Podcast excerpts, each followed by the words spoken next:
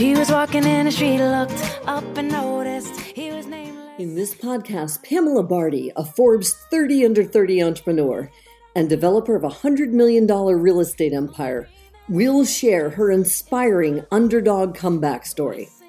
And along with those of her guests, she'll share how you too, as an underdog, can rise up and succeed against all odds. Here's your host, Pamela Bardhi. Keep on keeping at what you love, and you'll find that someday, soon enough, you will rise up, rise up, yeah. Hello, everyone, and welcome to another episode of Underdog. Today, I am beyond honored to have the truly incredible Reggie Selma here with me today. For those of you who don't know Reggie, Reggie is a former legendary CNN photojournalist who's just out of this world incredible and has the most incredible stories. He grew up in the civil rights era and just has the most contagious energy of anyone that I think I've ever met in my life. So, Reggie, with all ado, I welcome you today to the Underdog Show. How are you, my friend? I am doing so well. Pam, thank you for that intro. And I feel the same positive energy from you. I think you're amazing. You have a wonderful story. And I'm just so honored to be here today. I'm so honored to have you. You have so many stories. And last time we talked, it was just like, I felt like I was talking to an uncle of mine, like somewhere, like it was just so awesome. And you have so many amazing stories. And I can't wait to get into it. But the first one I'll start off with is basically what or where inspired you to where you are today? Well, my story always starts with my family. Uh, my mom and dad were my heroes. As you alluded, I grew up in the civil rights movement. I was a child of the civil rights movement. It's uh, very ironic. Uh, we're talking today. Uh, yesterday was the 56th anniversary of Bloody Sunday, where uh, Alabama state, state troopers met peaceful Black protesters actually marching to register to vote, if you can imagine that. And uh, I was only eight years old. It's the day before my birthday, in fact. And uh, our church, my father was a Baptist minister, and our church was a mile and a half from this, this vicious attack. And as uh, word spread uh, through our community of this attack, it just emboldened my parents and my, my older brother. Uh, I can remember that uh, my parents always said, never let anyone make you feel inferior. And we're going to win this battle and we're going to win it fair and square. And growing up in that kind of household with that support and love, uh, I couldn't fail. I, I just had to uh, follow in my parents' footsteps. Uh, as I said, my dad was a preacher and my mom was was a saint. She told me she loved me every single day of my life. You can imagine uh, hearing that every day. Of course, when I was bad, I, I don't think I heard it right away. but uh, my parents always strive get a great education, and the world uh, is your ticket. Uh, so, with that in mind, I just knew that my mission would be trying to inspire people, trying to uplift people, and um, believe it or not, I did that through my photography at CNN. I started a local TV station in my hometown of Birmingham, Alabama, for five years, and uh, we all have that inner voice when we know it's time to move on from another city, perhaps your hometown or a job or whatever, or even a relationship. And five years doing local news, covering Alabama football and politics, and these things really uh, taught me how to to cover news. Uh, I was an intern. I started as an intern, uh, Miles College, historically black college there in Birmingham, uh, communications department. And like I said, uh, five years, it was time to move on. And uh, as fate would have it, uh, one of my college classmates told me about her uncle, who was a legendary cameraman at Washington, D.C. at NBC. So I called him and we uh, met over the phone. And cameramen, they can tell you how great they are, but they you have to show it. So I sent him a videotape of my my work in Birmingham. And Harry Davis, late great Harry Davis was his name. And he said, Reggie, I tell you, you can shoot, man. You're a great photographer, but there are no openings at NBC Washington. But there's a brand new cable network called CMN. And I said, CMN? He said, that doesn't sound right. And I said, You mean CNN? He said, That's it. CNN was so new. He didn't even know how to describe it. So he put in a word for me, a gentleman named Sheldon Levy that he worked with uh, when they both worked in New York. And here I am. I was the uh, first African American cameraman assigned to the White House in 1982. Just had that inner drive to just show people what was going on through my lens. I always looked at myself as their voice, their eyes, and their ears because I was recording history. It wasn't just for me. Anytime I put my eye to that viewfinder, I always envision uh, a family in Arkansas or California or New Mexico watching my footage being informed and enlightened it just meant the world to me. I never took it lightly. It was always an honor, especially when I was uh, on the road with the presidents that I covered. It's incredible. You've had such an amazing journey at CNN too, and, and have run into some of the biggest names in history. And you told me about a few of them.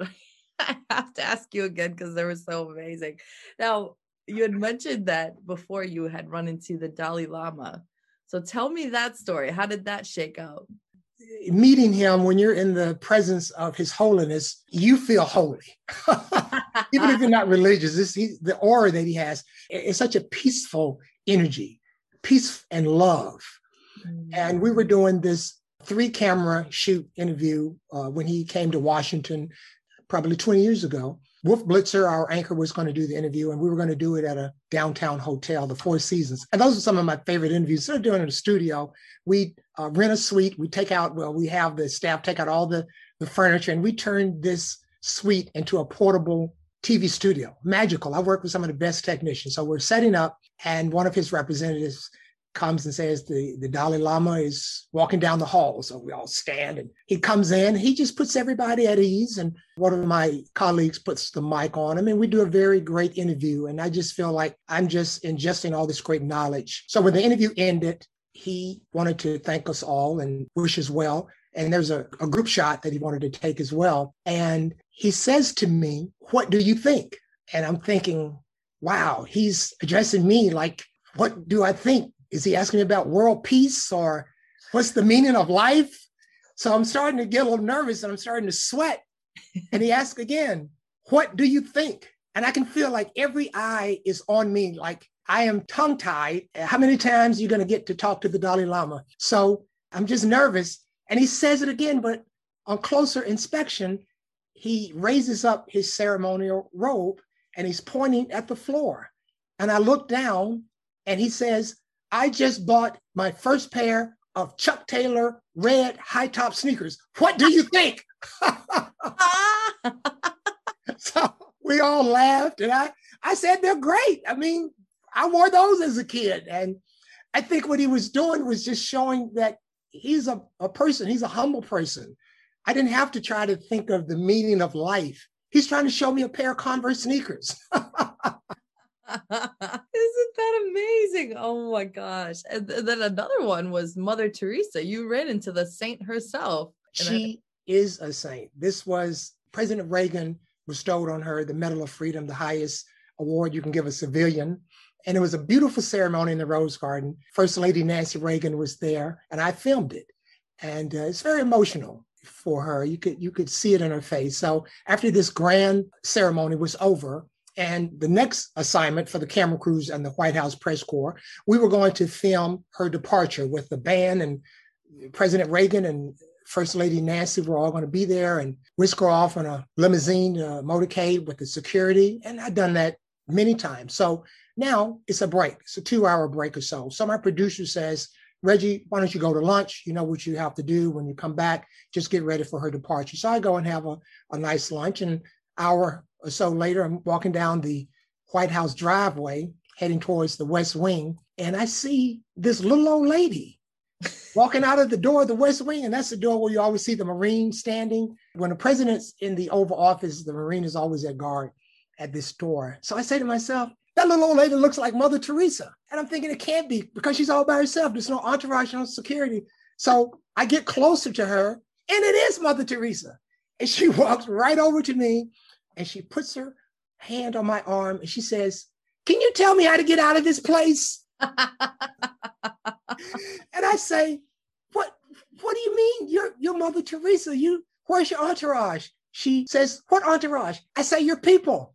And she says, What people? And I feel like I can't say no to Mother Teresa. So she puts her arm in my arm and we start walking down the driveway because she's saying, That's Pennsylvania Avenue, isn't it? Isn't that the way out? And, and I say, Yes, ma'am. So here I am walking arm in arm with Mother Teresa. And it only lasts for about 30 seconds because now everybody sees Mother Teresa out of place and my other colleagues are getting their cameras and everybody the reporters are getting their pens and pads and they're circling her like paparazzi and they're shouting questions at her. And of course i had to let my arm go and grab my camera. Now they're all circling her and i can see people from the white house press room running like she's escaped. So they come and they kind of part the waters and they get between us and go mother teresa what are you doing? You we got a big ceremony for you, you can't go. And she's like all right all right so they so they take her back in like they're her. This is her grandmother, like your grandmother got away from you or something, right? So an hour later, as we're filming the departure from the uh, the South Lawn and the band and the president and first lady saying goodbye, and all of us camera crew members, we kind of look at each other and we say, "This might be the official departure, but what Reggie did was a lot more fun." Oh my gosh, that is hilarious because that's you know she's Albanian and I'm Albanian too, and I know, I know, like my grandmothers when they say they want to go, they, they want to go. Go. so like the fact that she tried to get away is so hilarious. Oh, once again, another person who I think in 2014 was named a saint. Once again, she doesn't care about all that. She wants to get out so she can go finish saving the world. That's what she wants to do. can do the ceremony another time. Another time. I love that. I love that. And then there was another one with Nelson Mandela, which is incredible. Yes. that you met him. Oh my goodness. Yeah, I, have been blessed. I tell you, this was uh, Mr. Mandela's uh, victory tour, as we were calling it. He had been released from prison 27 years for just wanting uh, equal justice as a human. They put him in prison. And the thing about Nelson Mandela, he didn't come out bitter. He always said if he had, it would have killed him. So he forgave his jailers. And that's what kept him alive, knowing that uh, if he could get past this physical pain, he could get on the other side. So he's now in America. Victory Tour came to Washington, of course. And uh, the first event I filmed of uh, Mr. Mandela was at the Library of Congress, uh, sort of an intimate situation where we have a lot of our history, America's history's artifacts. It's very fitting. And then the very next day, we were going to do a press conference at the South African embassy. And that was very poignant because all through the 80s, I would go there and film uh, when he was in prison under apartheid. There was, I forget what day, maybe Friday perhaps, but there, every week there was a protest. And you'd have activists and celebrities coming to the South African embassy to protest for Nelson Mandela's release. So now I'm finally in this building. And all those years, it was just a monument to racism to me. But now we are physically in the building. And he was doing a press conference and there's international press the press that followed him from south africa as well as the american press. But i got there really early and i got a really good spot. And it was a very low key setting. It was just a tabletop interview a press conference as we call it where you see the mics on the table. And he's less than six feet from me what we would call now social distance right and this man is such a monumental figure to me. And I've heard him speak on Selma and Birmingham, where I'm from, and the civil rights movement. I just cannot believe I'm sitting there in his presence, less than six feet away. And normally, the, the press corps, we have the reputation as we should to be unbiased and we, we don't ask for autographs. I've filmed a lot of famous people. But with this man, I don't care if I get into trouble, I am going to ask for an autograph. yeah. So, what I did the day before, I bought the magazine with him on the cover. I think it was Time magazine. And then I went to a arts and crafts store and I got a marker with the white ink. I am planning this thing. He's going to get this. I'm going to get this this autograph suitable framing, and it's just going to be great. So we do the the press conference, and I'm right there by him. And I whip out my trusty Time magazine and my my marker, and he stands up and I say, Mr. Mandela, I would love if you would honor me with your autograph. And he turned and smiled, and I had the whole spiel ready for him. You know, I'm from Selma. I've heard you talk about Selma. You know, my name is Selma. We are going to talk for an hour. This is in my mind. So he turns and he smiles, and I am about to extend the, the marker. An aide of his, a young woman, young African American woman, says, No, we can't do that. We don't have time for that. We have a tight schedule. and he turns, and I'm just getting, he can see it in my face. I am getting ready to say, But you're Nelson Mandela. You can't listen to her. but I didn't say it. I think he saved me because he said, She is the boss. Whatever she says goes. And I said, okay, I, I understand. Thank, thank you anyway. And at first, for the longest, I was upset with this young woman because I was going to have a conversation that went longer than an interview. But as I thought about it later, especially on International Women's Day, he empowered this young woman in front of this entire international press corps because he could easily say to her, Stop, I am going to do this. I am Nelson Mandela. Mm-hmm. He empowered this woman. I'm sure she remembers this in, in a different way than I do, but just the fact that Nelson Mandela called her the boss. And I listened to what she says. So I kind of, mm-hmm. as the years went on, I, I, didn't get my autograph, but I think I got something a lot more important that here is this great man empowering this young woman. And who knows, I, I don't know her name, but I would, in, in my mind, in my heart, I always felt that she went on to higher things because she was endorsed by Nelson Mandela. That's amazing. And I love the way that you framed that, that he empowered her when he said that, because it's true. Words are very powerful. Yes, yes. He could have diminished her, but he he lifted her up. Which is amazing. My gosh, what an experience you've had. And I know there's many, many more. Now, here's my big question. What did you want to be, Reggie, when you grew up? I think I've gotten that question more.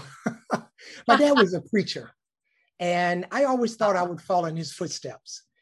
I would get, when I was 10 years old, I was just talking to my sister Frida the other day. We were talking about this. I did this probably, maybe not every Sunday, but a lot of Sundays. You know, you always want to emulate your dad. If he's a preacher, you want to do that. If he's a, a cop, you want to be a police officer. I would get a little table and I would gather all of my neighborhood friends and I would get the family Bible and I would preach a sermon. I would read from the Bible. In fact, Mrs. Patterson, my mother's uh, friend next door, next door neighbor, just like family, she would pull her chair on her front porch to listen to me.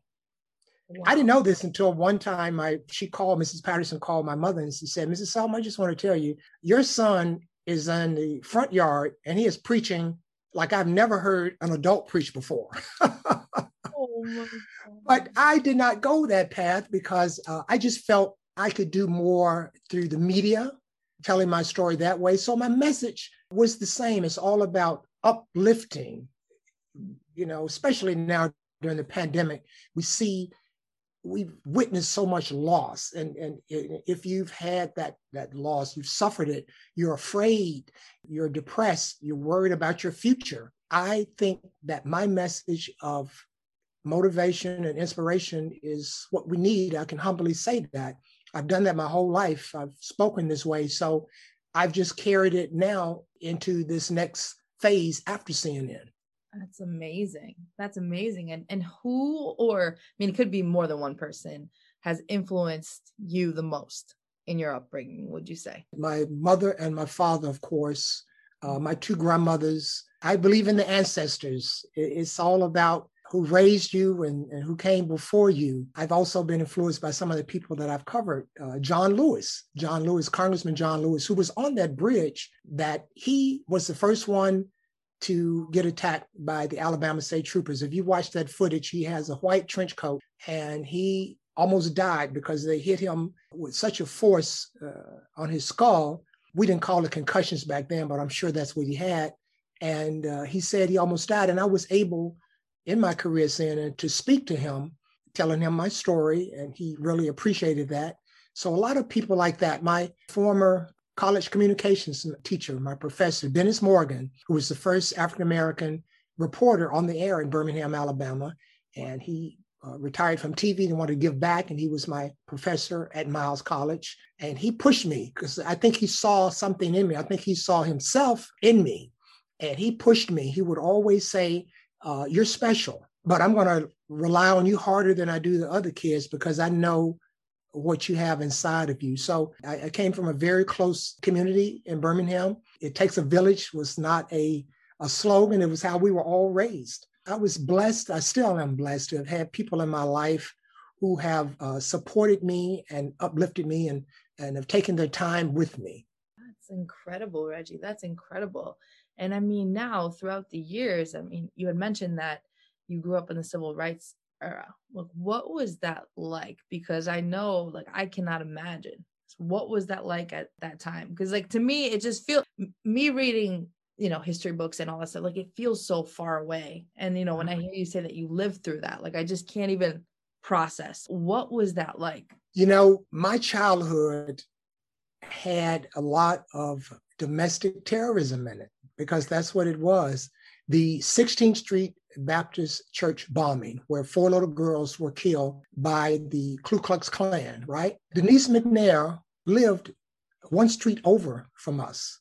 So when we found out that she was killed, and I was in the first grade, death hadn't really become a part of your, you know, when you're young, you your parents are alive, probably your grandparents, your aunt and uncles.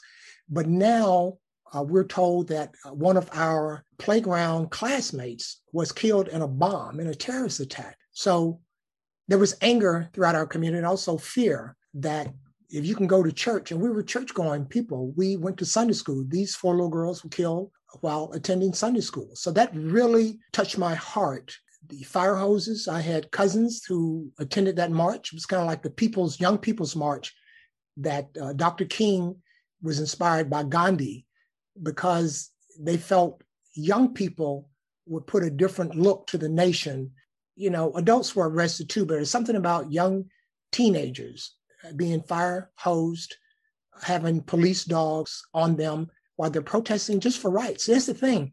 We were just protesting to go to vote. We were protesting to, to eat at a lunch counter or not to sit getting choked up on the back of, a, of the bus. So these things were part of my childhood.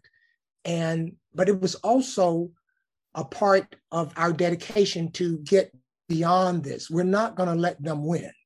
That's what my parents and, and all of my friends' parents always preached. We're not inferior. We're going to win. And we're going to win fair and square. That's what my mom used to always say. We're going to win. And when we win, we're going to win fair and square. So it was legalized racism that did not defeat us. We went on to, to have great lives and racism is still a part of this fabric of this country, as we know, we came a very long way. Right. And like it's crazy to think. And thank you so much for sharing that. Cause I know it's never easy to talk about the moments that weren't so fun in our lives, you know, but to see how far things have come, you know, don't get me wrong, there's still a lot of work to do.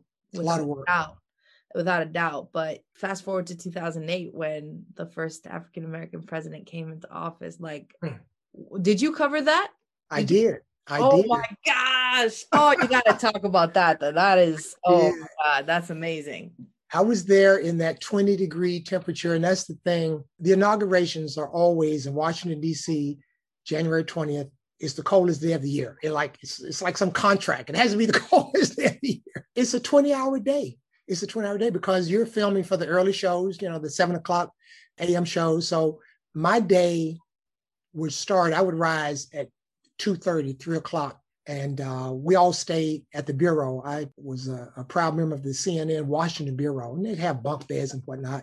And you would get up and you start your day in this bitter, bitter cold uh, weather because press from all over the world are there. And you want to get in and get a good position. Your position has been marked, but you still want to get in and, and test your equipment out. You don't want any foul ups happening.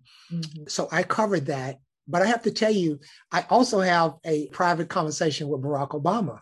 oh my gosh, I can't wait. This this took place uh, when he was Senator Obama, but everybody knew he was going to run for president. And the thing about this, when he was Senator Obama, and it was getting close to announce if he was going to throw his hat in the ring to become president, to run for president, everywhere he went, the press followed. And he gave a press conference at the uh, a speech actually not a press conference. He spoke at the national press club ironically just around the corner from the white house. So of course we were all there in all our glory we took it live everybody took it live. He's not going to do it like that. I mean we all knew that. He's not going to interrupt a normal speech and say i'm running for president. He's going to do it the way he did it with his family and all of this. But still we went. And he gave a great speech. It was always this soaring message. So the, the speech is over and I'm breaking down my gear, my equipment. And I was always very meticulous. Some of my colleagues would make fun of me and say I was slow, but I wanted all my cables to go where they went and all the lights. So I took my time. I knew what I was doing. I'd done it forever. And this really paid off. So I'm putting my gear on my cart. And there was a little secret that all the camera crews in Washington know. If you did a, a uh, an event at the National Press Club, you go through the kitchen and you would take the freight elevator down because you didn't stop. You just went right to the first floor and you were on your way. So I'm getting ready to uh, to do that. Freight elevator comes and I push the button for the first floor. And just as the elevator door is about to close, I hear that unmistakable voice. Uh, young man, can you hold that door? and I put my leg, my arm, I am not going to let that door close, okay? Because that's Barack Obama. and he gets on with his staff, uh, maybe two people, and he says, Thank you for holding that door. And I say, Of course, you're welcome. And obviously, he can see I'm with CNN. I have my camera and all my lights and everything. And he asked me, How did I think he did on this speech? I mean, this man will go down in history as one of the world's greatest greatest speakers. And it wasn't a joke. He really wanted to know how he did. And you know how they always tell you to, when when called upon, to have that elevator speech in case you need it for some famous person or somebody you're trying to get a job from or whatever. Is that famous 30 second elevator speech? Well, all I could think to say was, I think he did great. and he laughed and his staff laughed. And he said, okay, make sure you tell your boss at CNN that I said to give you a raise. And once again, we all laughed. And the elevator eventually went down to the first floor. And he said, Thank you for the encouragement, young man. And I said, Sir, thank you for yours. And he got off the elevator, and I like to say, and he walked into history by becoming America's first Black president. That's so incredible. That's so incredible. That just gave me chills. Oh my God. That's so, so amazing. And so- when he was sworn in, as I say, uh, there's always a tradition when you uh, American president is sworn in, they have the the cannon brigade and they shoot the cannons, the ceremonial cannons. And I say, I was so proud. I don't know what was beating louder, those cannons or my heart. I just got chills again because I can just, as you were saying, your parents were, you know, your mom was saying, we're gonna win fair and square. Like right there, you witnessed that. Which I, I thought about them. In fact, I said a prayer. I said we did it to both of them. oh, Uh, my father was looking down on on us from heaven. My mom was still alive, but I think they both knew. Oh, absolutely. Oh my gosh, that's beautiful. That's absolutely beautiful. And Thank thank, you so much for sharing that. Thank you so much for sharing. You know, you've been through so much and you're so positive and like your energy is just so amazing, Reggie. Truly, I love it so, so much. And Thank you, Pam. the, of course and the fact that you've got been able to pivot and go into and see all these events live like transformative historical figures that you've spoken to and the really amazing thing is just like at the end of the day they're just human Yeah. right the Dalai Once again, That's an the theme with Obama. It wasn't sarcastic. He wanted to know because I was a cameraman and he thought maybe I might have some insight. He's actually asking me uh, how we did. And that's the theme I've, I've kind of had with most of uh, these iconic figures. They're just people. And I think they take that in with them. Of course, you have to have some ego if you think you can lead people, right? But they keep that that human touch within their soul. They they don't lose it. And I think it it transfers into their persona, their public persona. Well, it's so crazy because you know when you think of like the Dalai Lama, you would never think he'd be asking you about his opinion on his Chuck Taylor. It's like I would never think he even knew what that was. You know, exactly, exactly. floating in the air somewhere, and then like and then and then like President Obama to think like he too is human and he's asking for feedback when like literally you watch him and he's probably like the greatest speaker I've ever seen in my entire life and Same. then that he still asks for feedback. And then Mother Teresa, who's just she's a saint, but she's trying to escape to go out and save the world. You know, just like these incredible and Nelson Mandela, who empowered through those words. Like it's just so remarkable to me, you know, what you've been able to experience and those life lessons. And I can assure you, and and I'm sure that this comes across to you too, that like these people are just human, and like how inspiring must it have been to be where you were sitting watching all this happen yes, incredible throughout throughout your 30 years and that's Yeah. a seat to history. I mean, I never took it lightly. I always felt that, and my old news director, Wendell Harris at WVTM in Channel 13, uh, NBC affiliate, where I got my start, he would always say that he didn't feel smarter than his neighbor, but he sure got a better view. That's amazing. And you stayed with CNN for 30 years, yeah? 32 years. 32. 32 so, years. So how did you shift from the initial station that you started at and get into CNN? You kind of talked about it a little bit, but I think I mean, because you got like the prime time cameraman position. Did you just jump into that from the very beginning? That was the position that was open, or did you kind of climb your way up? It was uh, Jim Jim Schultz, who was the first bureau chief at CNN in Washington. Just a great man. He passed a few years ago. We became great friends. Traveled all over the world. I'd been at CNN doing what we call general assignment, which is it's not very general if you're at the, the Capitol, the Pentagon, uh, you know, the State Department is pretty impressive. They all are. I'd been there for a few months, and he called me into his office. And you think, oh man, it's kind of like kind of getting called into the principal's office vibe, but not not really.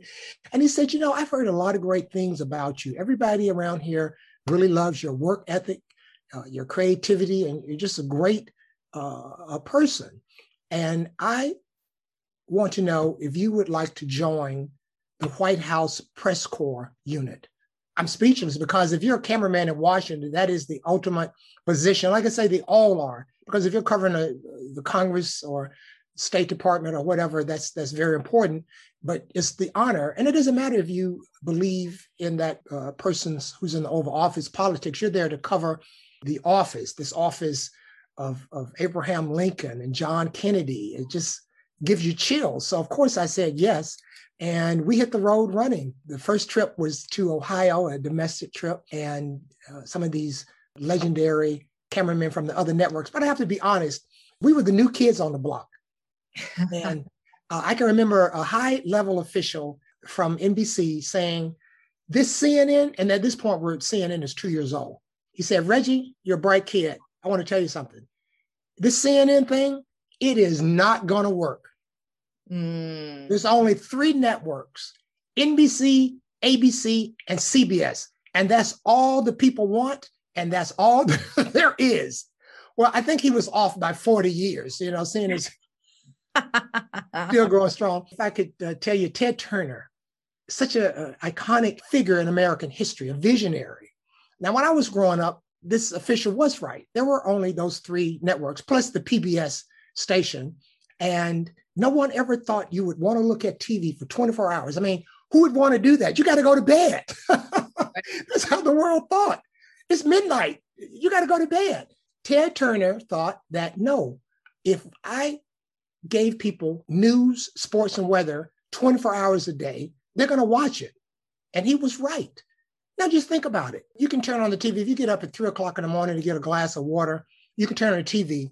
I don't know how many hundreds of stations are there, but he was the first to think that it's not just the three networks, it's people wanting knowledge. And at the CNN 40th anniversary reunion here in Washington, D.C., at the National Press Club, the same place where President Obama spoke. And I've, I've only had one conversation with Ted Turner. People thought, you know, he would be up all the time. And that's another thing. Every time he would come to Washington, I would be out of town or on assignment. So I never got a chance to meet him. So that's fine because he's at the head table. It's a, a banquet type setting, and everybody's coming to talk to him. And I kind of let everybody do that. I just wanted to have my moment. So I walk up to him and I say, uh, Mr. Turner, my name is Reggie Selma. I'm a cameraman from CNN, and I just wanted to tell you thank you for giving me the opportunity to travel all over the world covering history. And he looked at me and said, We did it together, brother. Wow. Can you imagine? And that just melted my heart. He didn't say, Well, yeah, of course, I'm smarter than anybody. He said, We did it together, brother. I love that. I love that. And now, like throughout your years and your experiences, what would be the biggest piece of advice, maybe someone looking to get into the media world or just in life in general, that you would give? I would say it is it's almost easier now. When I got into it, you had to have a TV station, a network around you. Now, wherever my phone is, pick up this thing, that's your camera crew. That's your producer. That's your reporter. You go on YouTube and you can see some really amazing things. In fact, you cannot watch a nightly newscast where the nightly newscast producers, reporters have not used someone's cell phone footage. Mm-hmm. And I, I would dare say one of the most powerful pieces of video that has ever been seen was the young lady filming George Floyd being murdered. Mm. That young lady, just as a cameraman, you know, besides the the significance of what she did, she wasn't shaky, she wasn't talking. She held those, that camera for those eight minutes and 46, 46 seconds, and that moved the world. Cell phone mm-hmm. footage, not a camera crew. Camera crew didn't wasn't there. Citizens were there. So I would say you still have to perfect your craft. You still have to have a, a written message in your head or in your heart, what you want to do. Work hard at it. Ask questions. I was telling this to uh, one of the first speeches that I gave was to a, a, a school. I said, take out your phone, go interview your grandmother, go interview your mom. Ask your mom how she met your dad. You know, I said that's how you become a journalist because that's what was uh, told to me. Max Robinson, who was the first African American network news anchor on ABC in the 80s, told me in an interview was with my school. We went, he was speaking at North Carolina A&T and Miles College, along with other Black universities throughout the South and Northeast went there. It's a huge uh, uh, banquet. I kind of finagled myself. This is when I knew I was really good. And you made me think about this. Uh, my professor, Dennis Morgan, we had a, a radio show and he said, go and just grab as much sound as you can from Max Robinson. So I had my little college microphone and tape recorder that I got from Radio Shack. And uh, my good buddy Erskine Brantley, we walked down past all these uh, other local camera crews. And I said to an aide of his, he was on the stage, he hadn't been introduced yet. I said, I would like to interview Max Robinson. And someone from the university said, no, no, like get away from here, young boy, you know. So I go back to Dennis Morgan, my professor, and I told him, I said, he won't let me interview him. He told me that it's not my time. Like there's an interview after he speaks with the local press in North Carolina, and perhaps I can ask a question in there.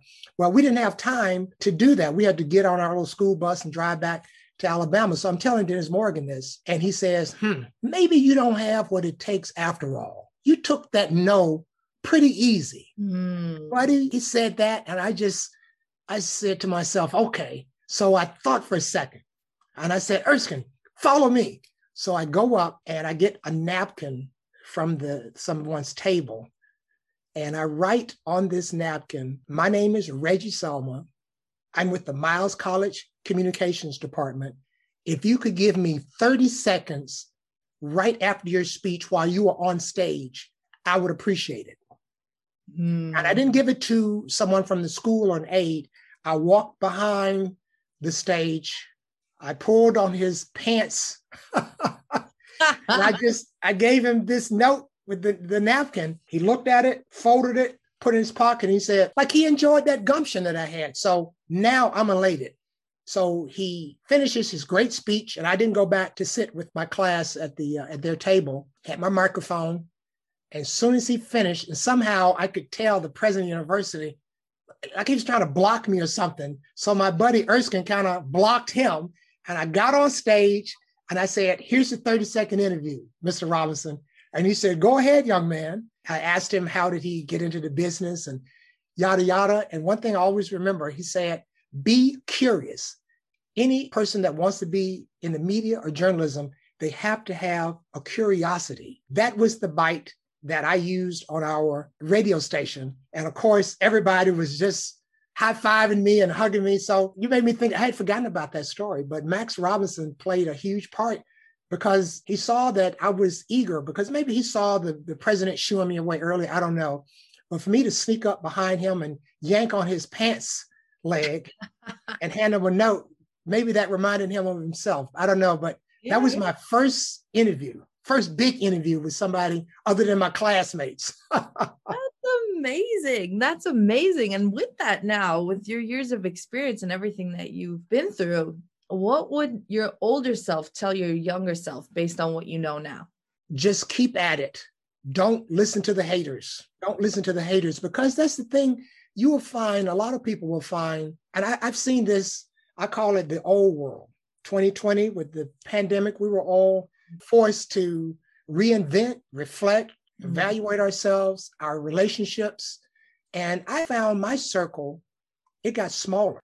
Now, I still love my friends, but you could tell in that old life, the old world, as I call it, you had to put up with a lot of stuff to get along with people that perhaps you didn't like. Now we have this new wisdom, this new knowledge, because if you're at home for a year, I mean, I know we baked a lot of banana bread, and some people learn new languages, but if you are forced to be with yourself, and I'm blessed, I have a, a beautiful, loving wife, but you know what I mean? There are times when you're still alone in your thoughts.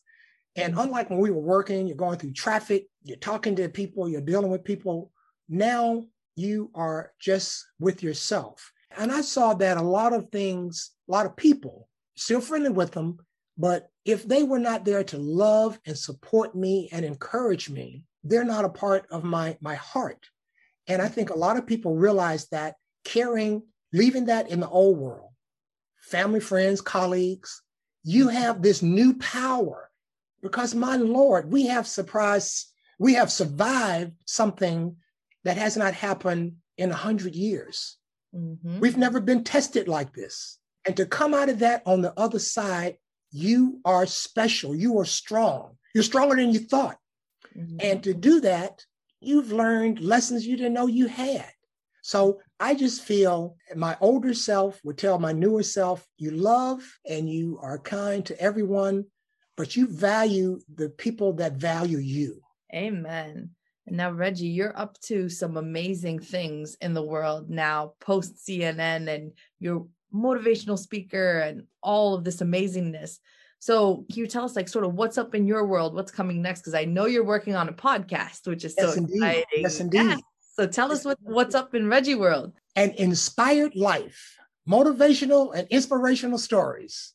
That's the name of my new podcast. I'm working on it with a an amazing uh, marketing a legend, Wendy Stevens, and her excellent guerrilla PR team, someone who believed in me. And we are working on a podcast, and our podcast will be for people who feel depressed, they've lost hope.